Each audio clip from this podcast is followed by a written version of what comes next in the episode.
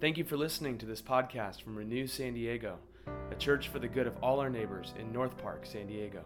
If you're ever in the area on Sunday mornings, we'd love to welcome you. More information at renewsandiego.org. Share with a friend. See you soon.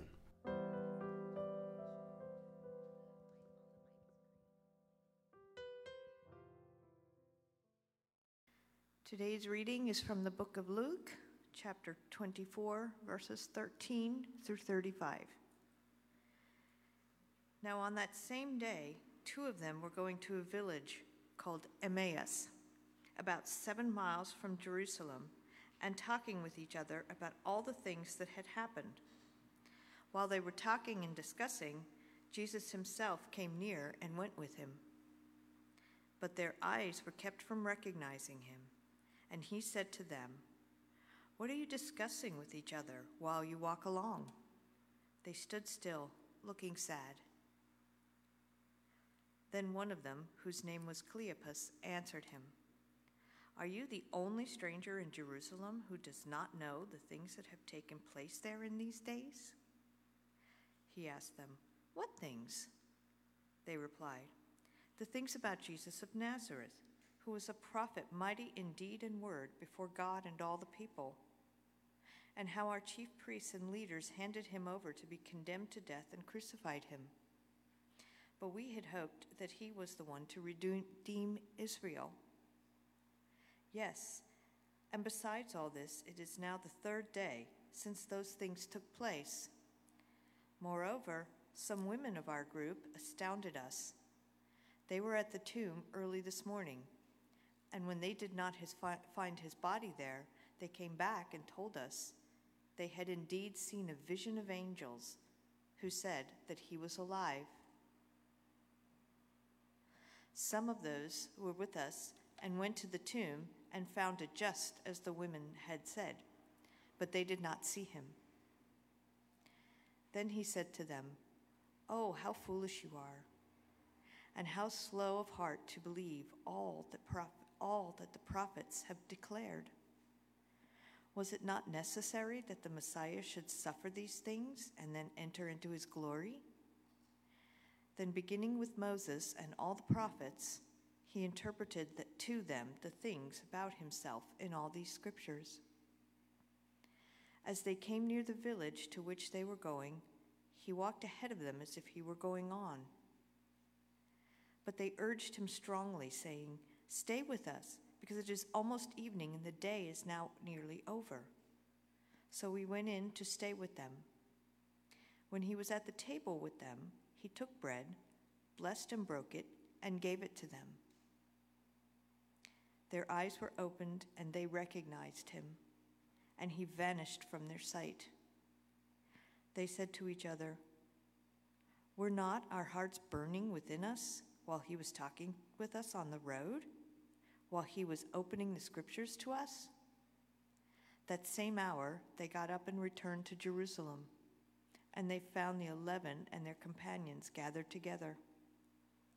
They were saying, The Lord has risen indeed, and he has appeared to Simon. Then they told what had happened on the road and how he had been made to known, to, known to them in the breaking of the bread. This is the word of the Lord. Let's take a moment for silent reflection.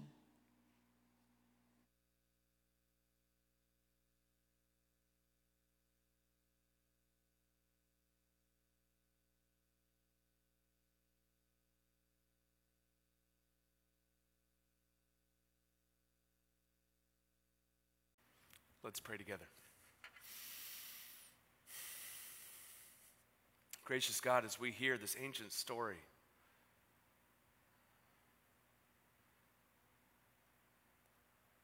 of a couple walking down the road in the midst of disappointment, walking down the road in the midst of anxiety and confusion and uncertainty about the future as we come to this very moment bringing our own stories of uncertainty and confusion, of anxiety. We also bring before you our experiences of hope and joy and longing. We come to this moment feeling connected, known and loved. We come to this moment feeling alone and isolated, betrayed or angry, hopeful and depressed, believing and skeptical. However, we come to this moment, help us to see no matter how different we are from one another, we have far more in common than we realize. On one hand, you see us and you know us in all our complexities, and your response to us in all our beauty and our brokenness is not to run from us, not to crush us, but to move toward us in sacrificial, self giving love in the person and work of your Son, Jesus Christ. And so now we pray that as you did for that couple on that road to Emmaus, that you would break through and open our eyes to your grace, open our hearts to your presence Open our minds to your truth and our lives to your love. Teach us by the power of your Holy Spirit in a way that our lives would be transformed and this world would be renewed. We pray all those things in the name of the Father, the Son, and the Holy Spirit. Amen. Well, it was a week ago from today that I was looking forward to the lunar eclipse, the blood moon lunar eclipse. Was anybody else looking forward to the lunar eclipse last Sunday? And so I was getting ready for what would have been, you know, the beginning of it at 8:30. I had snacks ready and made sure the binoculars were clean and all that stuff. And then it was just cloud cover. Just cloud cover. And I went out at 8:40 and 8:50 and 9 o'clock and 9:15, and it was the same. I kept hoping there would be something different. There was nothing different. Major disappointment. Major disappointment. And then, you know, it kind of helped a little bit to see the social media response where you know, someone would post, the sky every night above my house, it's a totally clear sky. And then the sky anytime there's an, you know, astronomical special event and it's just completely cloudy, right? Disappointment. There was something to see there, and it still happened. That's the thing, is it was still taking place above the clouds. We just couldn't see it. There was something to see, and I prepared and couldn't see it. Here we have this passage of two supposed friends of Jesus who are walking on the road with him after his crucifixion. He's right in front of them, and they can't see him. How do you relate to this story? This is a story that intersects with any of the ways that you desire to experience God or the divine or the spiritual in your life. Even if you say, I'm spiritual, but I'm not religious. You desire for God, for the spiritual, for the divine to break through and do something. And you're not seeing it. Maybe you're remembering a time where God seemed so close and active in your life. And now it seems like nothing but cloud cover. And you're wondering if you will ever see any of this light, of this beauty, of this hope ever again. And I know some of you, because this is a church that welcomes all of our friends and always tries to remember what it's like not to believe, some of you are thinking there's nothing there to see at all, anyways. I would be shocked, I'd be surprised if there actually is a God on the other side of that cloud cover.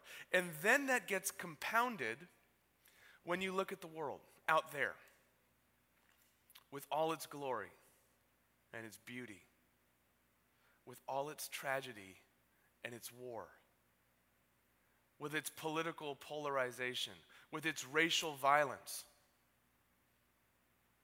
with economic uncertainty. And then you look in the mirror and you think things are not the way they're supposed to be. And no matter how much you try to run from it or control it or medicate it or put a facade out there that you're doing just fine because if you can't at least be successful, at least look successful, and it is not working. This is a passage for confused and anxious people. This is a passage for people. You know, you know what you need to access this passage? All you need is need.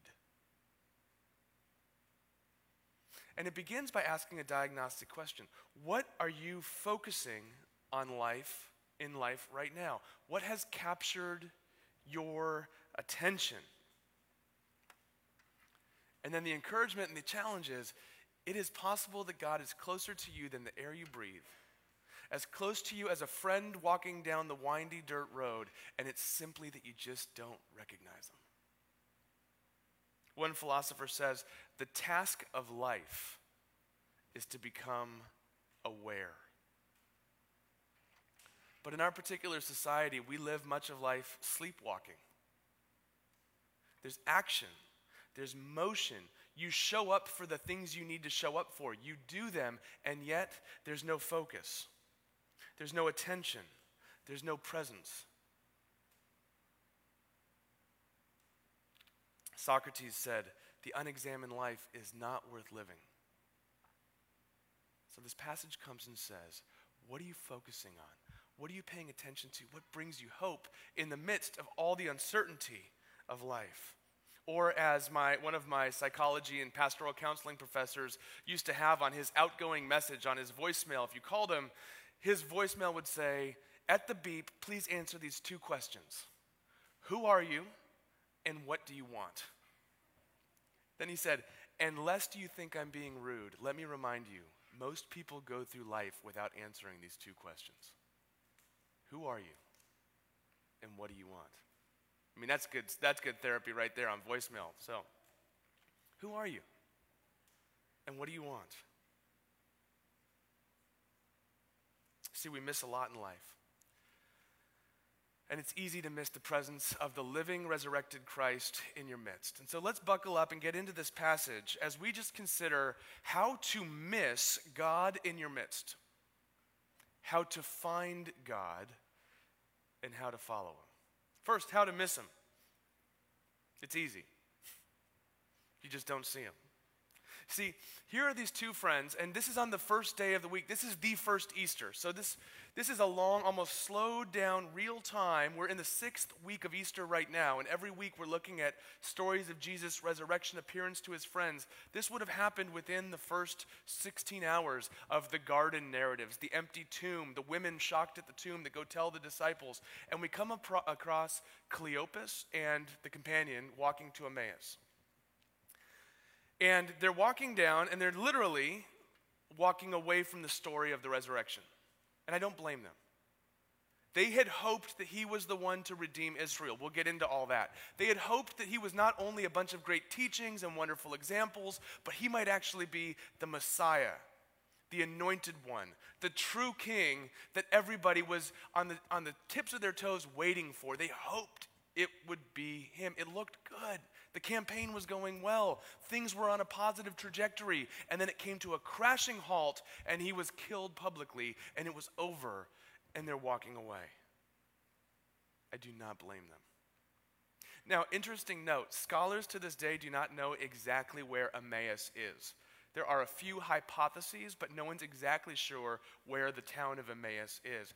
And no one is exactly sure who Cleopas is at this point either. Back then they would have known, otherwise they wouldn't have named him. But today scholars aren't exactly sure who Cleopas was. In other words, Cleopas walking to Emmaus could be anyone walking to anywhere. It's a picture of you and me when we face the unavoidable part of the human experience that includes pain, suffering, and disappointment. And it's unavoidable. We go to Emmaus. Theologian Frederick Buechner wrote in his book, The Magnificent Defeat Emmaus is where we go when life gets to be too much for us. It's the place we go in order to escape. A bar, a movie, whatever it is, we throw up our hands and say, let the whole thing go hang. It makes no difference anyway. Emmaus may be buying a new suit or a new car or smoking more cigarettes than you really want or reading a second rate novel or even writing one. Emmaus is whatever we do or wherever we go to make ourselves forget that the world holds nothing sacred, that even the wisest and bravest and loveliest decay and die that even the noblest ideas that men and women ever had, ideas about love and freedom and justice, have always, in time, been twisted out of shape by selfish men for selfish ends. Emmaus is that place we go when we want to throw up our hands and say, forget it all, anyways. I know that it was just a fraud. The Question is, what are you walking away from? And what are you walking toward?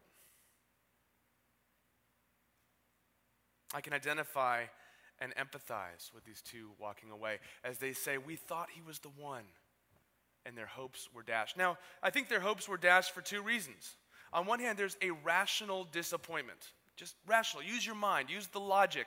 We thought he was the one, he was killed in front of us. Dead people don't redeem the world. He's not the one. I get it. It's hard for us to wrap our minds around a crucified Savior. They say, look, we're using our minds here. I don't believe this stuff. And it's interesting that Luke anticipates not only their mindset, but the modern, rational, skeptical mindset that says, I need to use my head here. Give me some reasons to believe that Jesus actually rose from the dead. And so Luke, in this passage, names names, right? Cleopas. You can go and ask Cleopas.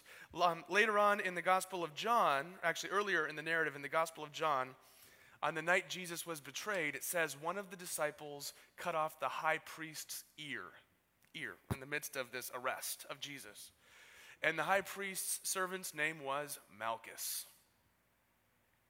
In the Gospel of Mark, when Jesus is straining under the weight of the cross and being beaten down under excruciating pain, by the way, side note, the word excruciating was a word that was invented in Latin to describe the kind of pain that comes from being crucified, excruciating, out of the cross type of pain. Under the excruciating pain, Jesus falls several times, and it says, A man named Simon from Cyrene came, the father of Alexander and Rufus. He names names. In each case, what are they doing? They're citing their footnotes. They're saying, We know that these things are difficult to believe, so go ask Cleopas. Go ask Malchus. Malchus will be easy to find. He'll be the one with the different looking ear because it was cut off. Go and find Alexander. Go and find Alexander and Rufus. Ask them these things. And if you went and asked them what happened, they would all say, He was risen from the dead. And that's what transformed the world. Which means that if you're investigating Christianity and wondering if you can believe these things, you don't start with what will following Jesus do to my finances? What will following Jesus do to my career? What will following Jesus do to the way that I use my body and my sexuality? You don't start with those things. Those are important questions, but they're not the starting place. You start with did he rise from the dead or not? Because if he didn't, who cares what he says about your finances or your body or your relationships or your career? But if he did, it changes everything. And so you start with the resurrection. I would love to have that conversation with you as we explore the resurrection in our community groups, in small groups, in one on one conversations. If there's any part of you right now that's thinking that would be intriguing or interesting or challenging, please get a hold of me today. Drop me a line through the church's website, hit the contact button. I want to go deeper into these things with you as we go together as a church. So they had rational reasons to be disappointed, but they also had emotional reasons to be disappointed. You know, we're both head and heart. We are rational and emotional beings. You cut one out, you're not fully human. To be human means to have a rational and emotional experience in this world. And they had emotional reasons. We thought he would be the one to redeem Israel, but we were wrong. They had a list of conditions that Jesus needed to complete in order to be the Messiah, in order to be the Savior. We needed him to save us militarily from the Roman occupation. We needed him to lead us politically against a king and a crown and a governor that are squashing us, and he didn't. Now, those might not be your conditions and mine, but let's be honest we do have conditions. God, if you will just give me X, then I will trust you. If you will just give me a career, if you will just help me finish my education, if you would just give me the amount of money that I need, if you would just give me the right partner or spouse or health, then I'll trust you and I'll follow you. And he comes to you and says, Don't you understand? When you have a, a framework that says, God, if you will do X, then I will trust you, you are not dealing with the resurrected, risen Christ. And to truly trust Him is to get to a place, it's a journey, it's a process, but to get to a place where you can say, whether or not I get X, I need you. Friends, when we get to that place, you will live a life that is stable, secure, and resilient no matter the circumstances. Conversely, when I say to God, if you do X, then I will trust and follow, I'm not actually dealing with God. I'm trying to get X and have God fill in whatever I need, right? That's a task rabbit. That's an errand boy. That's, that's, um, that's an assistant that you buzz into your office when you need a little bit of help, but that's not God. We come before God with conditions, but we also just come before God with hopes. I mean, it's a good thing to be a person of hope a person with a vision for the future, a hope for the future. My, one of my working definitions is hope is the belief that tomorrow can be better than today. When you can't believe or trust that, you begin to lose hope. They say, We had hoped he was the one. Are you aware of the things that you're hoping for? Are you aware of the ways that they are setting the course for your life?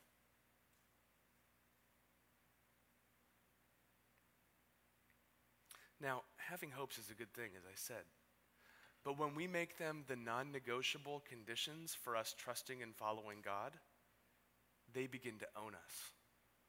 What promises freedom ends up le- leading to slavery for us. What promises to be the wide and open path ends up being constricting. And we can miss the resurrection in the midst of our presence. Now, Here's what's intriguing here. Is, there's this ironic aspect going on in verse 21. They say, We had hoped he was the one who would redeem Israel. And like I said, that word redeem, it has all of these really important implications. To redeem is to set someone free from slavery. These are the Jewish people, the Israelites, the people of God being enslaved and attacked and surrounded by the Roman Empire. And they're saying, We thought he would be the one to redeem us from this. We thought he was going to be a military leader that would crush our enemies. We thought he would be a newer, better, bigger version of Caesar that would give order to our world. They had expectations that the Messiah would redeem. Now, here's the irony history is full of stories of someone who would come and redeem a weaker empire from a stronger one a weaker people from a predatory one.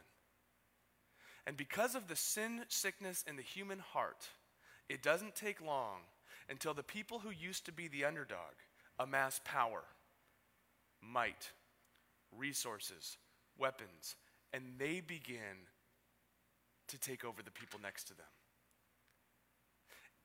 Continuing in this cycle of world history that goes around and around, violence and injustice, uprising and rebellion, rising political power, injustice again, and on it goes. And so, sure, Jesus could have come as a military power to crush the enemy, as a political Caesar to govern everything, and it wouldn't be long until the people took up arms and amassed the empire once again, using the means that the world seems to find most attractive violence, coercion, and might. Instead, Jesus comes, the one who would redeem the world, and he redeems it by taking all of that pain and violence and injustice upon himself on the cross.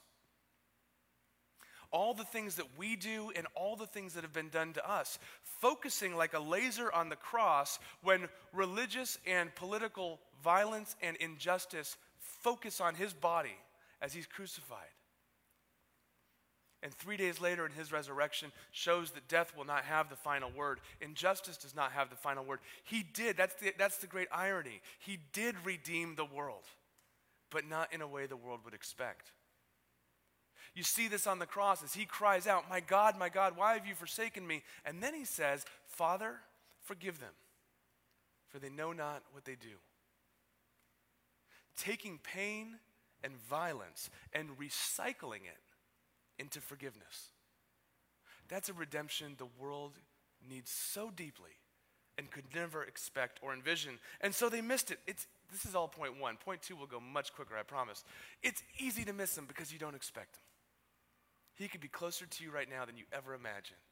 And we miss him. But how do you find him? Here's the punchline this is not a story about two people finding God. It's not. This is a story about God finding you in the midst of all your wandering, in the midst of all your getting it wrong and getting lost. I love uh, Mark Twain said, The most dangerous things in the world ain't the things you don't know, it's the things you're sure you know that just ain't so.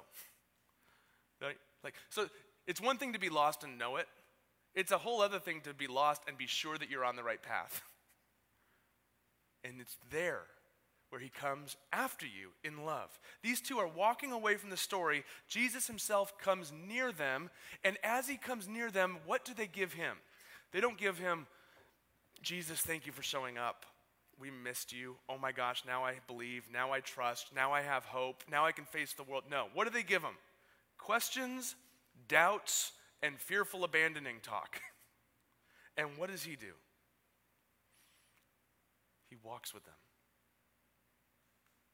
in the midst of their questions, in the midst of your fear. He walks with you. He doesn't say, good riddance, or you're not worthy, or you should have gotten it by now, or I'm sorry. You know, it is true that I'm gracious. It is true that I'm forgiving. It is true that I'm merciful. But good Lord, even I have some limits. You've done too much. He's inexhaustible. He doesn't get tired of you. His ability to forgive is always grander than your ability to wander. And so he walks with them. I want you to see Jesus pursuing you in this way. What if it's true that the million mile gap is not you finding God this morning, but you saying, God, if you are actually who the scriptures say you are, Jesus, if you really are the one to redeem the world, I'm open. I'm open. Do with me what you will. I trust you. What would it be like if you prayed that prayer today? He pursues you, He finds you. And also note that the process of experiencing the risen Jesus is extraordinarily ordinary. There's no burning bush. There's no blinding light. There's a bunch of weary, tired, companions walking on a dusty road in the middle of the heat of the day, coming towards sunset. That's what it looks like. And how does Jesus do it? It says, on one hand, he opens the scriptures, on the other side, he opens the table. Let's think about this for a second. He opens the scriptures to these people who have already supposedly heard all the stories. Okay? He didn't go to them, it says, beginning with Moses and the prophets, he interpreted to them all the things that were said about him. Okay? He didn't go to them and begin with, like, in the beginning, and there was the word, and, and there was this guy named Moses, and there was slave. They knew the story. They were Israelites. They already knew it all, but they didn't know it all. They, had, they could rehearse it, they could write a poem about it, they could write a play about it, but it hadn't melted their heart yet. You see, there's two ways of reading Scripture. The first one is to read it like Aesop's fables, where the, the, the Bible, heard, i don't know if you've heard it, B I B L E, basic instructions before leaving earth. Bible, right? The Bible is a list of ways to behave properly and act so that God will love you and accept you. I mean, that's a little overly caricaturized, and yet some people base their lives on that caricature. And in that case, here's what happens some of you have run from communities like that. In that case, you have David and Goliath. And the moral is the bigger they are, the harder they fall. And when you have big, giant enemies, don't worry, just, just go for it, grab some stones, pull up your boots by the bootstraps, and jump in and vanquish your enemies. Friends, reading the Bible that way will give you courage for a little while, and then you will be crushed. You will either be crushed because, on one hand, it will work for you for a while and you will begin to disdain people for whom it's not working because they're not believing right, they're not trying hard enough, they're doing it wrong. So it will make you a snob. an unfun person to be around, or you will feel like you never measure up. But that's not the way Jesus says to read Scripture. He says this, the other way to read it is actually this all of it is about me. You read David and Goliath. David was the smallest of all of his brothers, the weakest of all of his brothers, and yet he is the one who vanquished the terror. It's a picture of Jesus, the truer David, who will come in his weakness on the cross and vanquish the greatest enemies of all sin and death. David goes and fights against Goliath on behalf of all of his people. And his victory, his wisdom, his justice is imputed to all of Israel. When David wins, Israel's victorious. Jesus says, When I conquered death on the cross and you're identified with me, that victory is yours as well. All of it points to Jesus. In the first song we sang today, I call on the God of Moses who opened up the oceans, who brings us from slavery to freedom. He says, Don't you know the story of Moses is the story of me? I took you from slavery into freedom of new life. He says, It's all about me.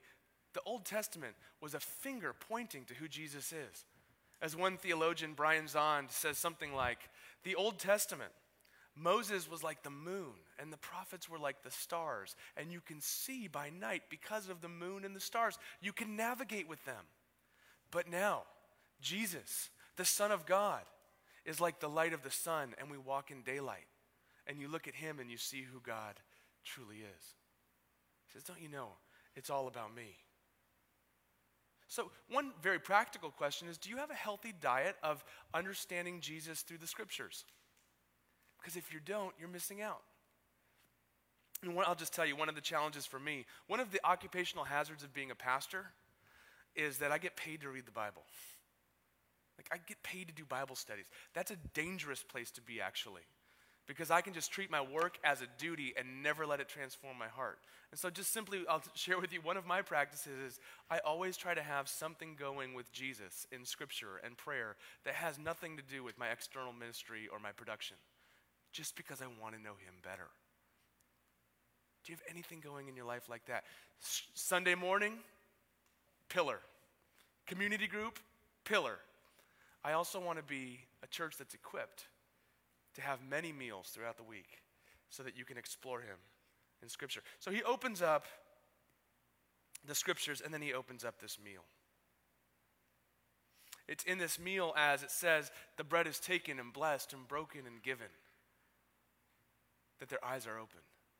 See, you are not merely a brain on a stick, you are an embodied human being with taste buds with hungers, with appetites. And so it doesn't just say, consider that the Lord is good, it says, taste and see that the Lord is good. He wants to renew everything.